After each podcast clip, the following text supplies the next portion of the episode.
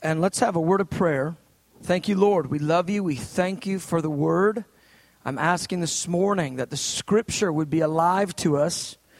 Let it be light and revelation. I pray that you would compel us through revelation of your desire. Open the eyes of our understanding today. And lay forth a track, a path before us that we can engage with in the days to come. And Lord, we thank you for this. We thank you for your word. In the name of Jesus, everybody said amen. Amen. Good. Psalm twenty-seven. We're going to start a, a new series. I'm going to take a few weeks, and we're just going to take a good long look at Psalm twenty-seven. Uh, of course, we've come out of this season of renewal and awakening, and the Lord spoke to us real clearly uh, about while the Lord was still moving in power during the awakening services and during the season, to go ahead and just pull back and take a season, uh, who knows how long. The Lord, a season could be ten years, but that's fine, whatever. I think probably shorter than that. But take a season and seek his face with real focus, with increased intensity. And uh, and the Lord spoke to us, and he said, and I'll take it from ankle deep where it's been, where the move of the Spirit has been, and I'll increase it to knee deep. And we heard that word, and we said, yes, sir, we are in for knee deep. Ankle deep has been wonderful, but uh, if the Lord's saying, hey, this is the way to get uh, to knee deep, then I want I want you to to go for it, and we're all we're all for that. So we're we're transitioning a little bit, and just going back to the thing that we're we're called to do primarily, which is to be before the Lord in the place of prayer. And so uh, one of the, the words that kind of came forth was that the Lord was inviting us to a Psalm twenty-seven season, a Psalms, uh, a Psalm twenty-seven four season. And so I wanted to take a few weeks and just uh, lay Psalm twenty-seven out, get it in context, and uh, take a good look at it. You know, I realized myself that um, I'm really familiar with Psalm twenty-seven verse four, which is the one thing I've asked, this one thing I seek of the Lord, that I may dwell in his house and, and gaze on his beauty and inquire of his temple all the days of my life. That that verse is a verse that I've focused on quite a bit. But I realized as I began to open up uh, Psalm twenty-seven that I hadn't really paid much attention to the rest of the chapter. And uh, it's helpful to get uh, the context of scriptures. You know, you, you, we all have our favorite scriptures, and uh, it beat your scriptures at times because we know the one we really like, but then when you actually put it in context, you go, whoa, that that says a whole lot more than I thought it was saying. And Psalm twenty-seven four is just like that. It has, uh, the context of Psalm twenty-seven has much to say about what Psalm twenty-seven four is really saying. And so, uh, as is always the case with the Word, it's really, really helpful to get it in context, to get a clearer understanding, clear uh, revelation of the text. So, uh, I'm going to lay Psalm twenty-seven out for you, and, and this is a good opportunity to take notes and kind of pay attention to it. I want to give you a, a, a little bit of a path where you could study this thing on your own. Um, I'm going to kind of break it down for you a bit. And I'll take two or three weeks, I don't know, a couple weeks, and go through the different parts of the chapter. And uh, and I think it is it's going to be a very good springboard for us. We've been calling um, for the last several weeks, calling the house, calling the community here to really engage with the Lord in prayer. To to uh, if you know as you can with your schedule, to make some some uh, schedule choices, get in the prayer room more. And so this is going to be a good springboard to help you, um, you know, move forward in that Psalm twenty-seven four focus, which is dwelling in the house of the Lord. Okay, so Psalm twenty-seven. Let's just read it through, and then we'll begin to break it down a bit. I, I am uh, always amazed at how every phrase in the Scripture is packed with revelation. And uh, I, I I don't know about you, but the slower I read the Bible, the more the more revelation I get. When I try to read it fast, I don't I don't quite get the the uh, depth. But when I slow it down, it's it's always shocking to me And I'll just take one verse at times, and I'll spend an hour in one verse. And it always surprised, I don't know why I'm always surprised, but I'm always surprised at how rich any, I mean, just virtually any given verse is. So let's just, let's read these fourteen verses, and then we'll come down, uh, come and begin to break it down a bit. Psalm twenty-seven, verse one, a Psalm of David. The Lord is my light and my salvation. Whom shall I fear? The Lord is the strength of my life. Of whom shall I be afraid? When the wicked came against me to eat up my flesh, my enemies and my foes, they stumbled and fell. And though an army may encamp against me, my heart shall not fear. Though war may rise against me, in this I will be confident. Or you could say, even in this I will be confident. Verse four, one thing I have desired of the Lord, that will I seek, that I may dwell in the house of the Lord all the days of my life, to behold the beauty of the Lord, and to inquire in his temple. Verse five, for in the time of trouble he shall hide me in his pavilion. In the secret place of his tabernacle he shall hide me. He shall set me high upon a rock. And now my head shall be lifted up above my enemies all around me.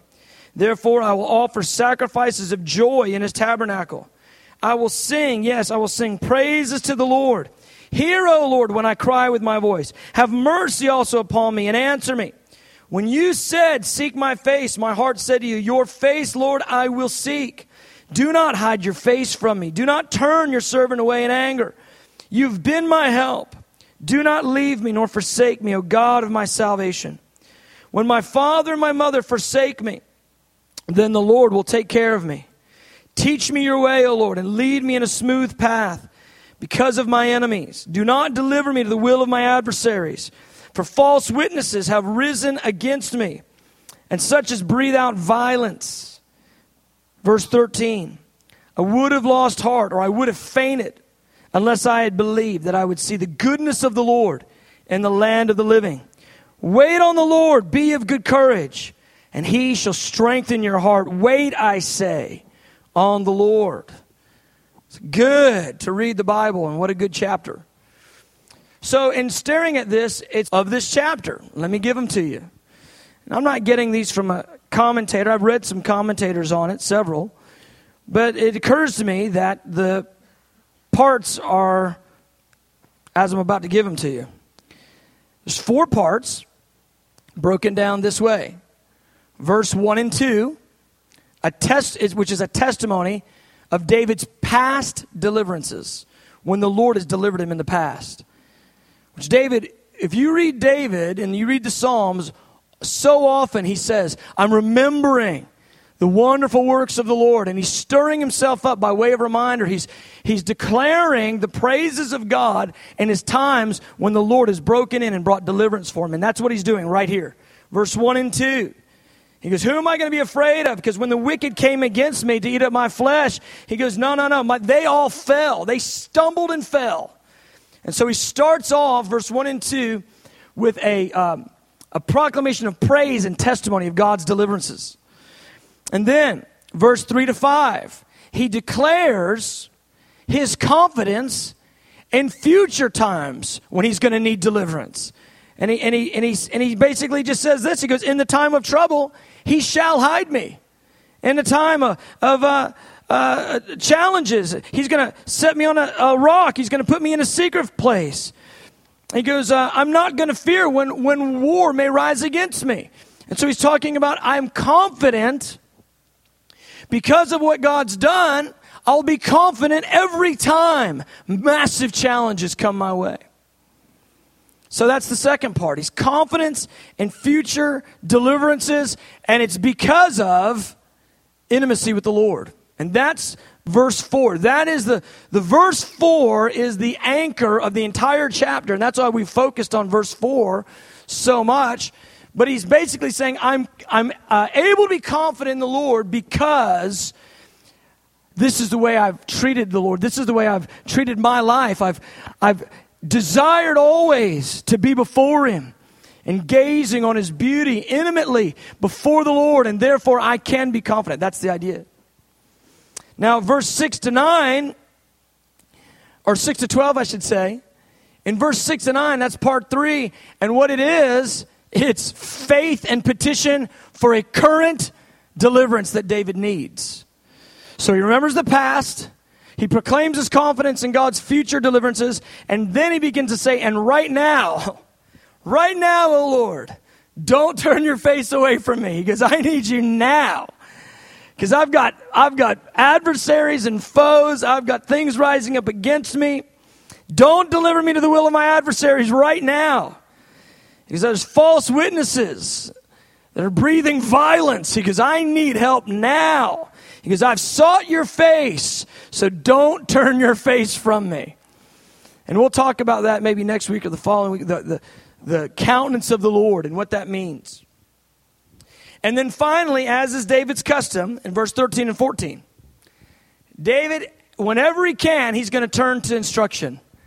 He's, you know, when you read the Psalms, you're going to hear David say, listen to me, my children, and he'll just go on for a couple verses and give a little bit of insight, a little bit of instruction. And that's what he does in verse thirteen and fourteen. He goes, let me tell you guys something. He goes, I would have fainted a long time ago if I didn't believe the Lord was going to come through for me while I was alive in this age. He goes, I would never have made it. I would never have made it. He goes, so I'm telling you, wait on the Lord. Wait on the Lord's deliverance. So there it is. There's the little instruction. I love how David doesn't leave us out. We're reading his journal. Think about this. The Psalms that David writ, written, that David wrote, they're like his journal. They're like him writing down little songs from his heart to the Lord and his innermost thoughts, and he's writing them out. And then they sing them in the Tabernacle of David. And then when we read them, we can, you know, we can sort of consign them to sort of poetry and rhetoric. But th- this is like reading the the journal of David, his his innermost thoughts. And and I love how in his journal he always turns to us and he goes, "Now let me tell you, this is the way you need to think. This is how you need to apply this." And so his The final verse is his application for us. He goes, wait on the Lord. Wait on the Lord. So there it is. There's the four parts. I think the theme of the whole chapter is confidence in the Lord's deliverance. Confidence in the Lord's deliverance. It's easy to focus on verse four and say, well, the theme of the chapter is the beauty of the Lord. And I do believe there's a major thrust and a focus on the beauty of the Lord and gazing on the beauty of the Lord. But the whole chapter is clear. It's confidence in the Lord's deliverance. And so then there's two different times uh, that people, th- th- let me just say it this way. The scholars are kind of unclear as to when David actually wrote this. And so there's two kind of main times that they think that David was writing based on what's going on here in the in the verses. The first time is when David is in the cave of Adullam, when he's on the run from Saul as a young man, and he has to send his parents away to be guarded by the, the king of Moab. King of Moab kind of owed David a favor. And so and so he sends his parents away when David is uh, camped up in the cave of Adullam. And, and that the verse where it says, when my parents forsake me, they'll tell you, the scholars will say that it could be just read, when my parents are away from me or can't take care of me. And so some scholars see it as that, is when David's a young man and he's hiding in the cave of Adullam and he sends his parents away to be guarded by the king of Moab.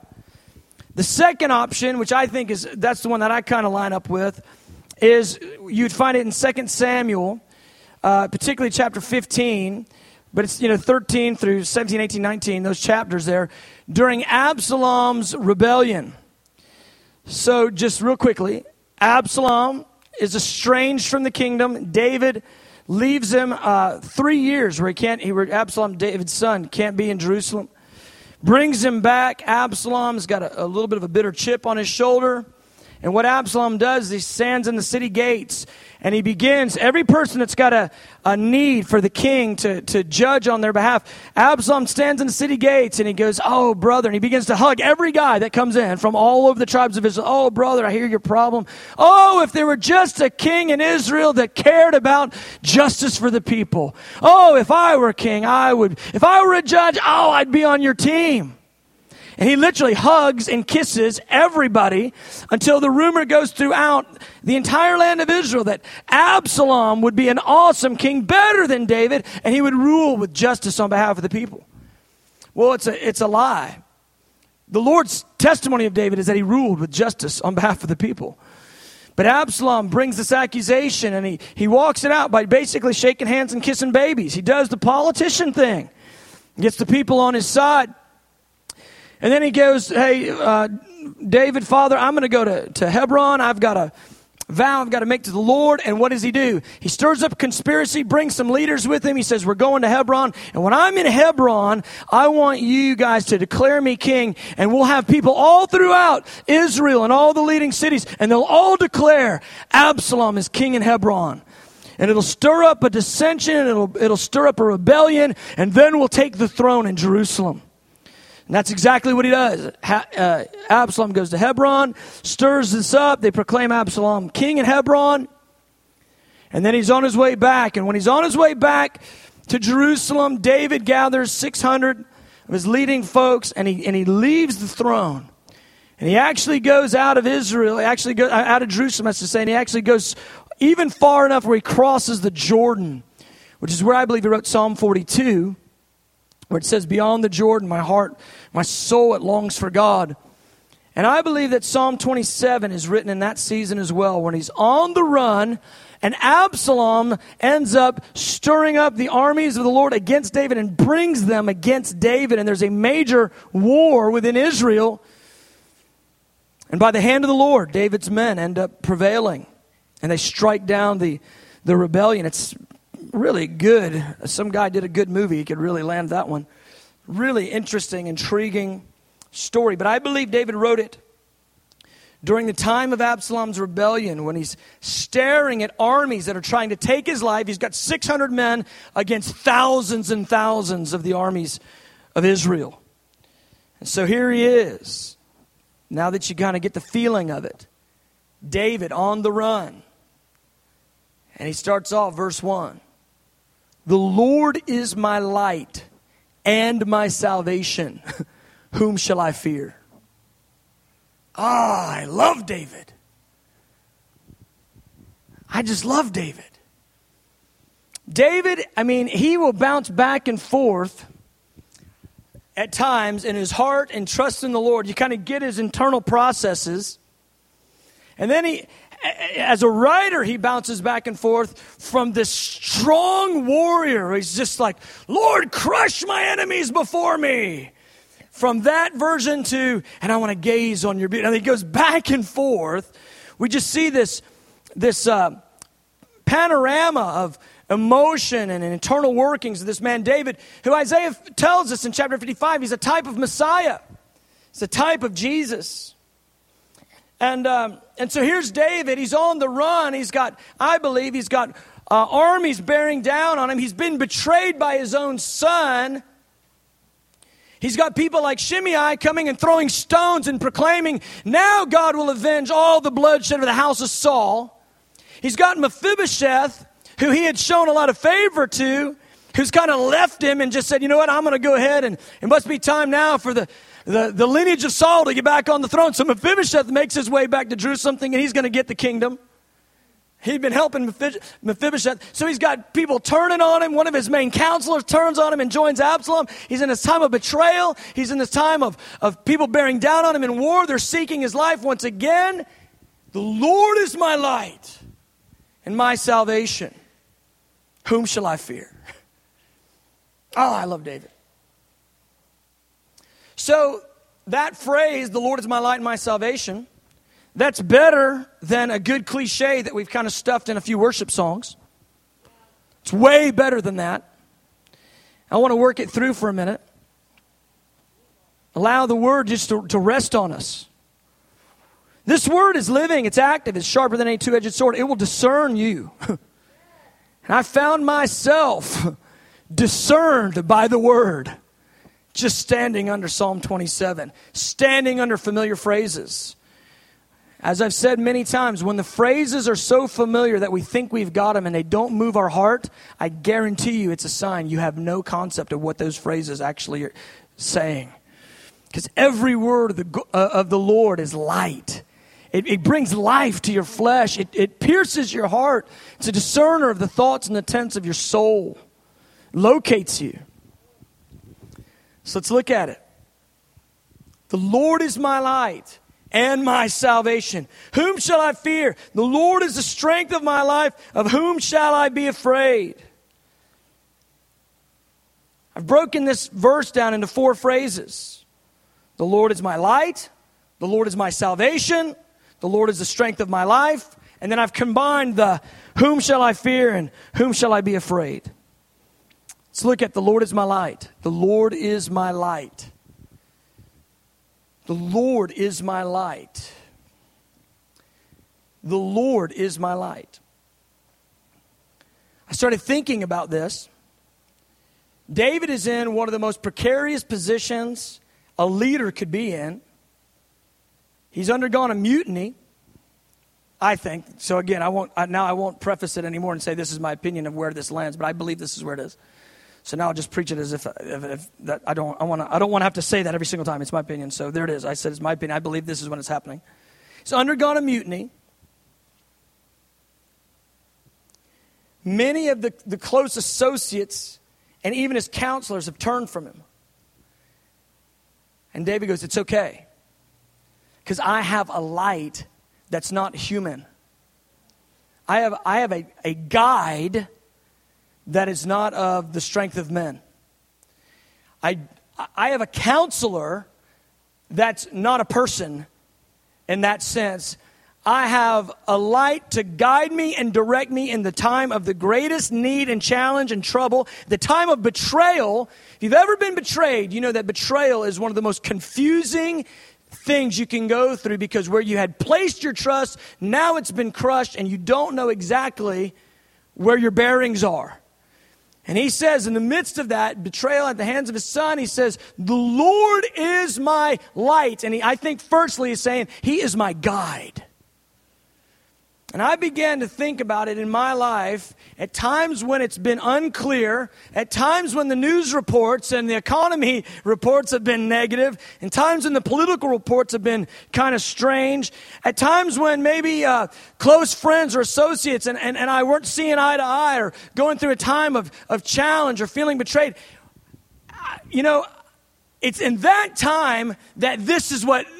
This is what matters. That at that time, you lock on to the Lord as your light. That's the key. And I started going through my life and taking a little inventory, just allowing the Word to discern me a little bit and going, you know, when I've gone through challenging times when the numbers in the checkbook weren't as high as they needed to be, or I wasn't as clear on, you know, uh, family, friendship, relationships, or just whatever, and when when challenges were around me, have I locked into the Lord as my light, as my guide, as the one who illumines my steps? Have I locked into Him as my leader and my guide in those situations? Or have I looked to human means? Come on, Fox News, give me some, tell me that the new political scope is going to be different than it's been. You know, come on, you know, give me a better report on the economy so that I can... You know, expect there to be, uh, you know, a a greater financial supply. You know, is it in the time of challenges, and I just look into my life, have I locked into the Lord as the premier guide of my life? And I think sometimes yes, sometimes no. But that's what David's saying. He goes, He's my guide. He directs me when I lack clarity. He's a light to my path. He's a lamp to my feet. His direction is what gives me soundness and security. The Lord is the one that's pointing out the direction I should go. And beloved, I think it is absolutely essential for believers, especially in the, the climate that we're in right now in our nation, to not look to any other institution or person as our guide. We've got to look to the Lord as our light. Not any human, not any, you know, politician, not any promise from a government institution or, or bank or economic forecast. The Lord's got to be our light. Because He'll tell you to do the exact opposite of what human and conventional wisdom says to do. He's got to be our guide, or we will trust in chariots and horses, trust in the strength of men, rather in the name of our God and His leadership. And I tell you, His leadership is perfect, and it's completely unorthodox. He'll tell you to do the weirdest looking thing. And if truly the Lord is your light, you can you can be confident. Even when all the forecasts and all the things that are going on in society are very strange. And think about Noah, you know, Noah, the Lord was Noah's light. Noah built an ark in the desert. For a hundred years, he's out there building a boat. Made zero sense to anyone around. Conventional wisdom would say, brother, you need to do something different with your finances. You're buying all that lumber and building a boat. What are you thinking? Okay, the boat was okay, but now what are you doing? You're getting animals. Noah, you've lost it. The scripture calls him a preacher of righteousness. He's a prophet. The prophet Noah stands and declares, there's coming a flood. It's going to rain. And they go, we've got thousands of years of empirical evidence that says there's nothing, no such thing as water that falls from the sky. There's dew that rises in the morning and it, it waters the grounds, Noah. You're just a little bit of a fanatic. He says, no, the Lord is my light. He is my guide. And Noah, in a time where it makes no sense to do what he does, he does the only thing that makes sense. You know, three days after it started raining, he was the only one that looked like he was, you know, had any sense. The Lord is my light. That, so we lean to the direction of the Lord. We lean to the light of God to direct us in times where we lack clarity. The Lord is my light. It also means this, that he is my deliverer. That where there is darkness, the Lord is the one that drives out darkness and releases light. I'm trusting in the Lord to deliver my soul. I'm trusting in the Lord to deliver my mind. I'm trusting in the Lord to release light in me that I would no longer have any foothold of darkness in me. And the Lord is the illuminator. He's the revelator. He's the one that releases truth and revelation. He is our light. He is the one that releases understanding and knowledge of the, of the will of the Lord to us. He's our guide, our deliverer, our illuminator. John eight twelve, it says it so cleanly. This is Jesus. The Lord is my light. This is Jesus. John eight twelve, then Jesus again spoke to them and he said this, I am the light of the world. He who follows me, there he is, our guide, will not walk in darkness. There he is, our deliverer, but will have the light of life. He's our illuminator. People want to live life to the fullest, and so they do things like jump out of airplanes and climb mountains and get adrenaline rushes. And I'm all for having, you know, fun things, you know, doing fun things. But there is some something, someone who is the light of life. That's Jesus. And re- the, the revelation of the Lord to the soul is what causes life to ignite in the soul. And I think David, when he's on the run there, he's going, I need a deliverer, I need a guide, and I need someone to fill my soul with life. I need, the Lord is my light. I need the life of God to carry me through this time of challenge. So there it is. It's probably much more to the Lord is my light, but I like that. The guide, the deliverer, the illuminator. And then he said, and the Lord is my salvation. This is so interesting to me. I just, I love this. So, the uh, the Hebrew word for salvation is Yeshua. Anybody know Jesus' name in Hebrew? Yeshua, exact same word. Yahweh is my salvation. And so if you if you take the scriptures that use this term salvation, it's it, the Hebrew word Yeshua is the one that's used most in the Old Testament and translated salvation. If you take it and you don't translate it, you just leave the, the name of the Lord and you name you leave salvation with the Hebrew terms, it reads this way. Yahweh is my Yeshua. And this is how this is how the Lord does. throughout the entire Old Testament. You should just do this. It's fun. Look up the word salvation. And then just put in the word Yeshua, because that's the Hebrew word. Just read it as if it's Jesus. And here you have, through the entire Old Testament, it's a prophetic testimony to the Jews. Salvation is in Yeshua, because Yeshua is Yahweh. Yahweh is my Yeshua. I love it. So cool how the Lord does. The first time we see that phrase, it's Moses. Right after the Lord delivered the nation of Israel, right after the Red Sea crossing. He goes, the horse and the rider's thrown in the sea. And he goes, the Lord is my strength and my song, and he has become my salvation. The Lord is my Yeshua. And it's a prophetic signpost proclaiming of salvation in no other name but the name of Jesus.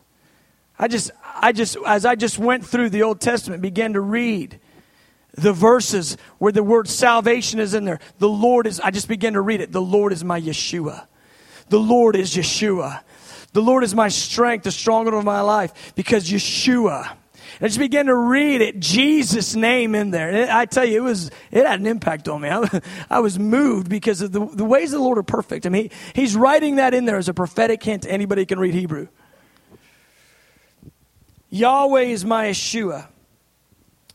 So this word salvation, it means Savior, but it doesn't mean it in the way that, that we would normally take it. Savior, we think of saved from my sins. This is rescuer. The Lord is my rescuer. The Lord is my rescuer. The Lord is my guide. He's my deliverer, he's my illuminator, and he is my rescuer. And I just, I don't know about you, but I had to take inventory of my life and think about the different challenges and trials and difficulties I've been through. And and sometimes yes, sometimes no, but I just had to look at it and say, now how many times have I really waited on the Lord for him to be my rescuer? You know what I'm saying? Financial challenges. You know, it's it's you're, you're getting to that place of, man, it's not looking so good. And you start dropping hints. People you're around. Man, I'm just believing the Lord for eighty-seven dollars and ninety-five cents for my light bill's coming due in a few weeks. Praise God. Just trusting in God to pay that for me. He could use anybody as a vessel, maybe somebody like you. You never know. The Lord, I believe, will provide for me. and I've, I've, I looked at my life about how often when challenges have come, have I really believed that he was my rescuer? Or maybe I looked to somebody else as my rescuer? Or maybe I just started working with my own strength, trying to rescue myself. It's rare that we will allow the Lord to be our rescuer. I, I think oftentimes because we live in a we live in a nation that's got so much, we are so used to being fully taken care of, either by our job, family, or government, or whatever. This feature of the Lord being our rescuer. It was it was ministering to me. I was going, man, Lord, have I re- have I really believed in you as my rescuer? Think about Jesus. See, we, we look at the accusations against Jesus and we go, well, it's clearly false. I mean, Jesus was sinless. All those trumped up charges that the Jewish Sanhedrin brought against him, clearly it was all false. And there he is before a man that can set him free. He goes, I can set you free or I can kill you. He goes, they're saying these things about you. What do you say? And there's Jesus. He goes, you wouldn't have any authority over me if it wasn't given you from heaven. Because I could say it right now and legions of angels would come to my assistance. But there we see him as a sheep is silent before its shearers. Jesus keeps his mouth shut, knowing that the Lord is his rescuer. Somebody might say, well, from a certain standpoint, it doesn't look like he got rescued very good. He got beaten, bloodied, and brutalized and crucified. Where was the rescue then? In the resurrection. You know what our problem is? We want resurrection without the cross, unfortunately. You can't see the power of the victory uh, uh, of the cross in those first twelve, twenty-four hours. I mean, think about the disciples who had the prophetic words from Jesus. He goes, I'm going to be raised up the third day. twenty-four hours in, they are freaking out. They're hiding. They're worried. They're scared. They're, they're not very confident. It's hard to see the rescue, the deliverance of the Lord, the salvation of our God. Sometimes, sometimes it's hard to see the wor- the workings of the Lord in your life from a from a short distance. Sometimes you got to be five years removed, and you look back and you go, "Man, that was the best thing that could have happened." It looked like a total shipwreck when I was going through it, but that's the best thing that could have happened, because if that didn't happen, all of these things wouldn't have happened. The Lord is your rescuer.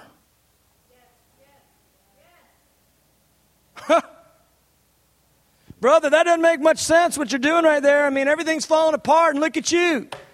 You're not, you're what? You're praying and fasting. What good is that? You need to do this and this. Come on, man, do this and this and this and get yourself some help. The Lord is my salvation. Man, that beats against, like, all of our American ways. The Lord is your salvation. That's nice. But where is he now? Jesus on the cross, nails in his arms and feet, crown of thorn on his, thorns on his head, back ripped off, face ripped out. Where is your God now? I tell you, beloved, I'm, I'm telling you, when we follow Jesus, we will follow him into cross times, unto crucifixion moments, unto, if God is really his God, let him deliver him now, and you die in it. Jesus died in it. It wasn't until the stone was rolled away that you could see the salvation of God. Like I said, our challenge is we want resurrection without crucifixion. Amen, Billy. Good preaching. Praise God.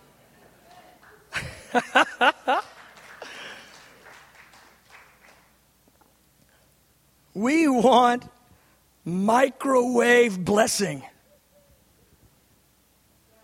Um, our, here, here's our challenge. We're mostly raised on a gospel of self-preservation mixed with immediate gratification. How can I get the most out of it for me to make me the most happy, give me the most stuff, make me the most comfortable as fast as possible?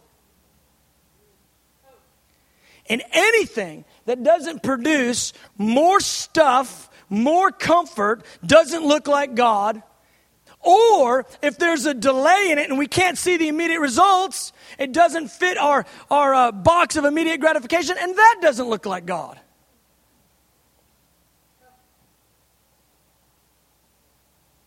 We would almost think that God, bloodied and crucified on the cross, doesn't look like God.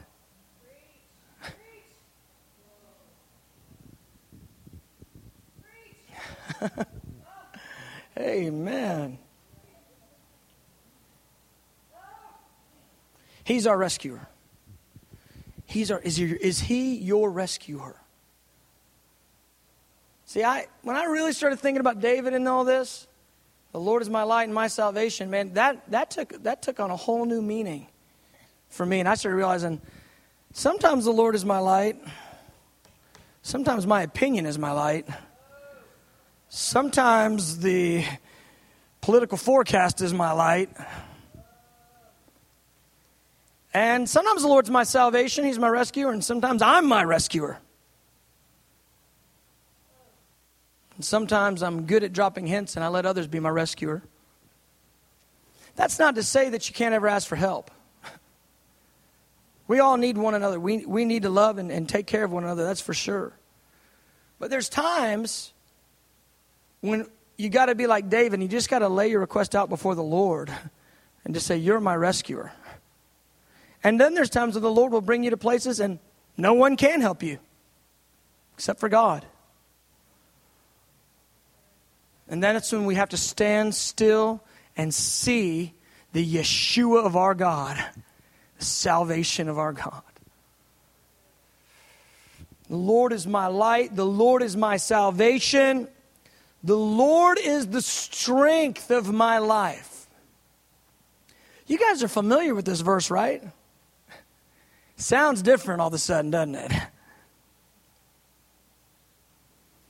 The other versions translate strength as stronghold. The Lord is the stronghold of my life. The Lord is the fortress of my life. The Lord is the defense of my life. So he gives you this picture of a shelter. The Lord is the shelter, the protector of my life. And I started thinking about it when trials and challenges have come and you need strength. There's a place of strength you can have in the Lord that doesn't just prop you up enough to sort of get you barely through it. There's actually a place of strength in the Lord that can actually pick you up over the problems. Because honestly, if the Lord is the strength of my life, there is no problem that can overcome me. Because the Lord is stronger than every problem. The Lord is the strength of my life. What an incredible thought, that I am no longer relying on my own strength, but I'm relying on the Lord's strength. I'm no longer relying on my own means. I'm relying on the Lord's means. I'm no longer relying on my ability to hide myself or protect myself. The Lord is my strength. The Lord is my defender. The Lord is my rear guard. The Lord is the strength of my life. He's my fortress. He's describing when you're under attack, where do you run? And I just thought about how often when I've had people disagree with me, what do I do? I'll run and get a few people I know that will agree with me.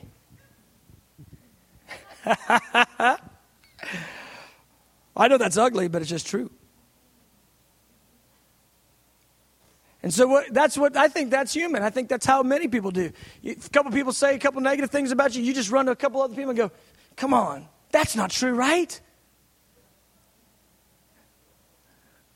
Some of us need some good friends and go that, that would look at us and go, no, they're really right. You really, seriously, you need, you got some issues there, bro. Some stuff you gotta.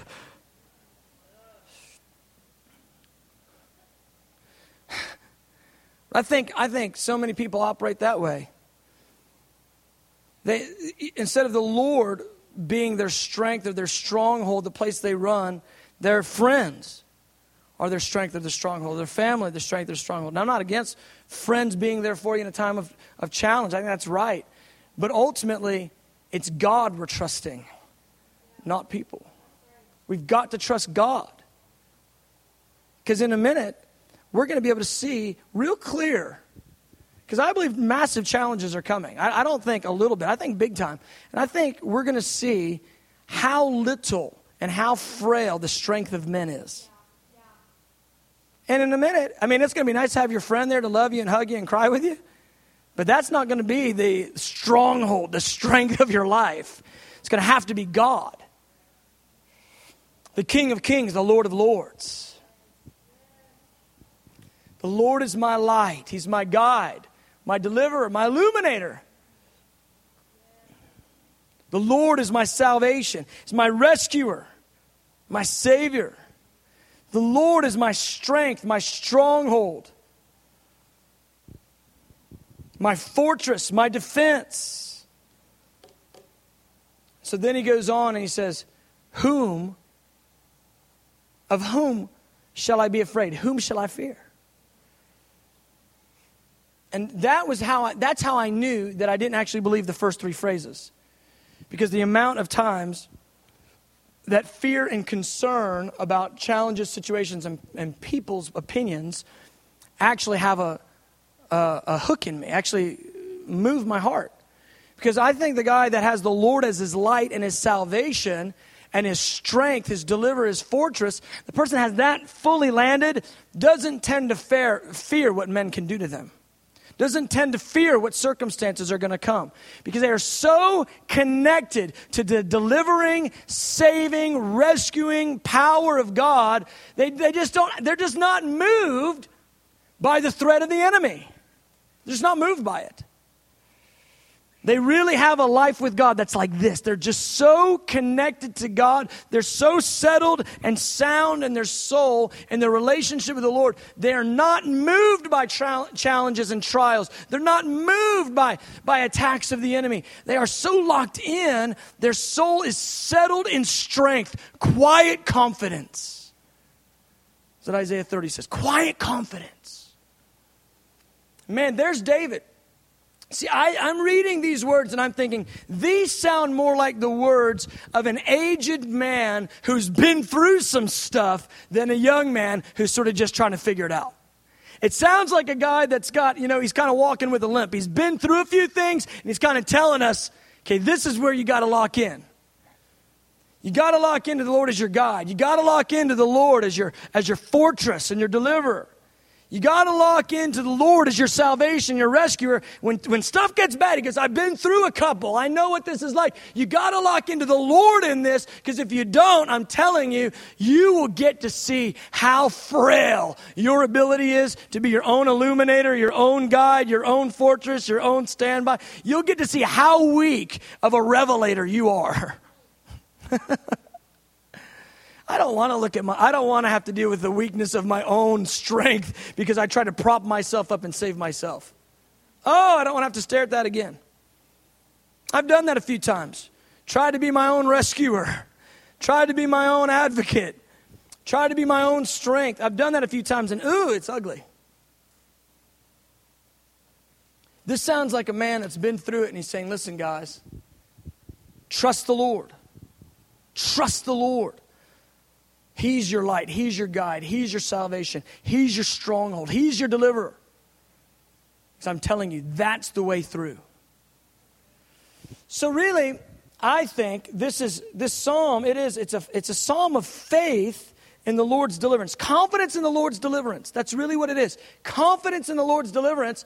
But as I'm reading it, the the the the, the issue to me that it's highlighting is uh, self-preservation. Our propensity to look to self and to look to man to preserve ourselves. I think that's ultimately the issue that's being hammered in me. Because if I really lock into and believe the Lord is my light, He is my rescuer, all of a sudden, all sorts of mechanisms that I use to manipulate circumstance and try to, you know, see my own salvation come by my own strength, all of a sudden, I don't put any energy into that. And I start putting more energy into what David said he was putting energy into. Gazing on the beauty of the Lord and inquiring. I thought about a lot how much more I would have gained in God if I would have had more conversations with God about my challenges and less conversations with people.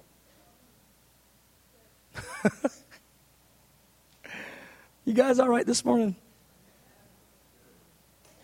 I know these are kind of tough sayings, but you know what the problem is? We are so used to a gospel of self-preservation that we almost, it's almost not even Christianity anymore. I, I mean, Jesus says this, there's five times in the Gospels this is laid out real clear. Luke nine just says as clear as any other place. This is Christianity, beloved. Jesus said this. Then he said to them all, if anyone desires to come after me, let him deny himself. Let him take up his cross daily and let him follow me. For whoever desires to save his life will lose it. And whoever loses his life for my sake will save it. And this idea of self-preservation, where we believe in the gospel that just says things are going to get good, uh, just going to get better for you and blessed, and, and, and all these good things will come if you just come to Jesus, they've just missed quite a major uh, thrust of the gospel message, which is lay your life down and he will raise you up. That's Christianity. And there's joy in that journey. I mean, there's beauty in that journey. There's love in that journey. There's real faith in that journey. The journey of the life laid down. I tell you, it's not very American, but I tell you, it's very Christian. Laying your life down for others is the greatest manifestation of love. Laying your life down for the gospel, that's faith. Laying your life down for Jesus, losing your life for his sake. He goes, I tell you, in that you'll find life. You'll find life. And this is what I see David is. The whole psalm is ex- expressing challenges and trials and tribulations and warfare and all sorts of things that are coming against him. He goes, here's what I've learned. I've got to trust in the Lord through all of this. If I don't, I'm going to fall. But Lord, I'm trusting in you. And the way I'm doing it is I'm leaning into you. I'm leaning into prayer. I'm leaning into your beauty and the glory of who you are. I'm leaning in to inquire of you, to hear your mind on these matters. And from there, I will be saved. I will be satisfied. I will be secure when I lean into you. It's so, so key. Many will strive to preserve themselves, to be their own strength. David said, the Lord is the, he's the strength of my life. So I don't want just, I don't want the verses just to be nice little phrases. I want to actually embody them. You know, I don't want them to be sort of like Christian slogans. Lord is my light and my salvation. I actually want to live that. There's, there's, there's, I mean, there's untold blessing when we actually live the very verses that we, that we read. That's actually the essence of faith, when you actually live the thing, when you live like it's real. Lord, I pray, deliver us from a gospel of immediate gratification and self-preservation. All right, I'll land with this. So he says it. He goes, I'm not going to be afraid. I'm not going to fear. The Lord is my stronghold. He goes, and when the wicked, when they came against me to devour my flesh, to eat up my flesh, he goes, I've got time after time after time to prove it. When you look through the life of David and you see how many close calls he had with Saul, and he, David was out there in a place where he couldn't trust in his own strength. You're living in a cave. Think about this. Here's David in the cave of Adullam, and all the guys that didn't pay their taxes and were disgruntled with the government came and lived with him too. Now it's not just he's got to figure out, you know, I got to get, you know, maybe he's thinking I've got to kill a rabbit to, to eat for lunch and me and my few guys. No, he's got four hundred discontents with him. four hundred malcontents with him. We got to all live together. He goes, I'll tell you what. First thing I'm going to do, parents, you just go over there. That guy's going to take care of you good. I've got major tra- challenges to deal with here. But the Lord, you know what the Lord does with David? He pulls out all of the natural means that David could use to be able to prop himself up and rescue himself. And the Lord has to become his strength and his salvation in that place. He's living in the cave of Adullam. He's running around from city to city. Saul is chasing him here and there. And finally, what does David do? David learns his lesson the hard way. He goes to a place called Ziklag. It's a city of the Philistines. You know what I believe was going on at Ziklag? David was lying to the Philistine king. He said, I'm going out and I'm raiding all these, these cities of the Jews. But really what he was doing is he was raiding all the cities of the Philistines and bringing back the spoils, killing every person so that nobody could tell the tale that David was actually the one that did this. And here's what David's doing. He's coming back to the king of the Philistines and saying, I'm killing the Jews. Meanwhile, he's out there killing Philistines. You know what I really believe David was doing at Ziklag? I think he was trying to bring about the prophetic promises that he would be king, and he was trying to do it with the arm of his own strength. He's out there in the middle of compromise, building his own city, lying left and right. So finally he goes out with the king of the Philistines. He's going to face Saul in battle. Now you remember David didn't touch Saul on a couple of occasions, but this time they're marching out together.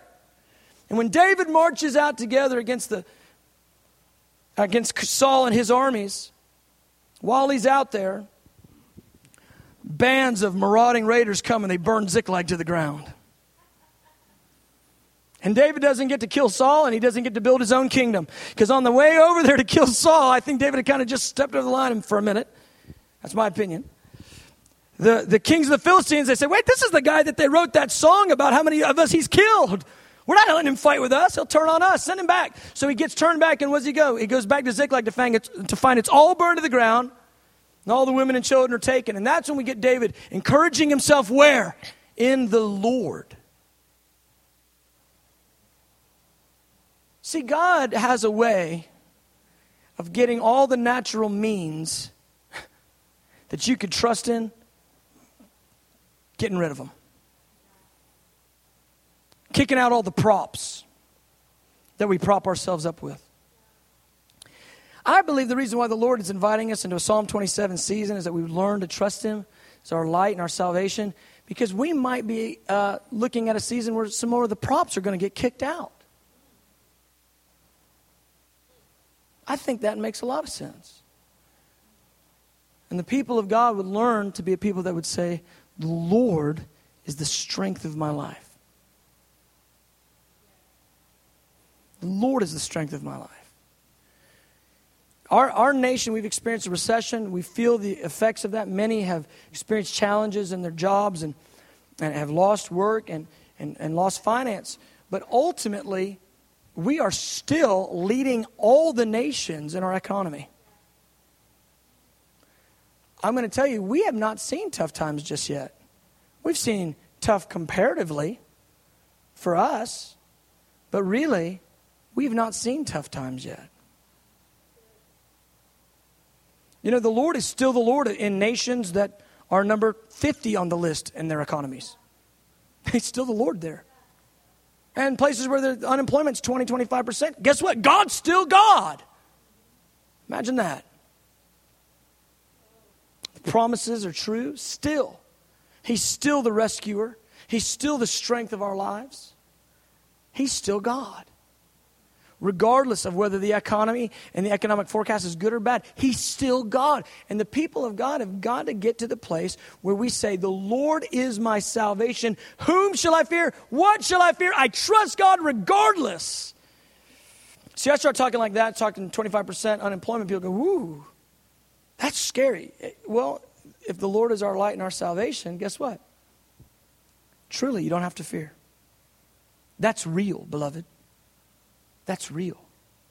Because He is our strength. He is our deliverer. He is our provider.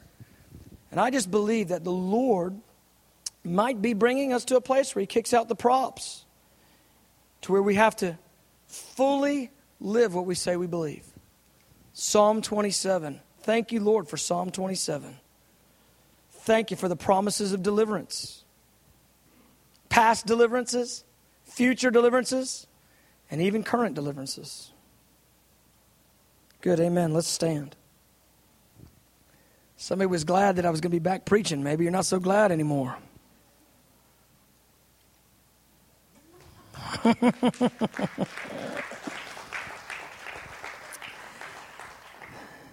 uh-huh. mm. Thank you, Lord. Thank you, Lord. Now, I know you. I know this community loves me, and I love this community. I appreciate the relationships that we have here. Lord, help me to be a, a true oracle. Lord, I thank you for Psalm twenty-seven. I thank you for inviting us into a season of leaning on your breast and hearing your sayings. Lord, we want to be ones that are so connected, heart level connected with you, that we're not concerned. We're not fearful. We're not afraid of men. We're not afraid of circumstances.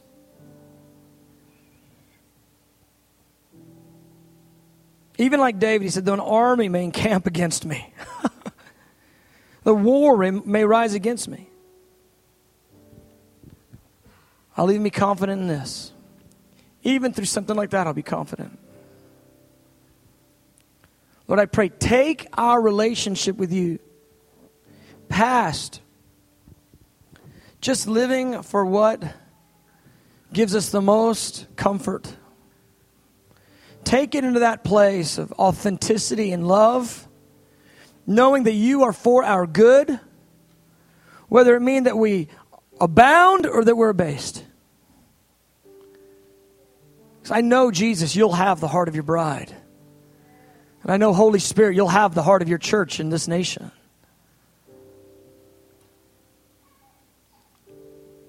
Lord, come, I pray, come. And root out fears, root out mentalities of self-preservation, root out where we've placed our trust in men and in other things. And let us be a people that trust you, Jesus, trust you. Live a life that's truly like what you died for. Living a life that's truly what you were raised for. Let us have joy in it. The fellowship of your sufferings. The power of your resurrection.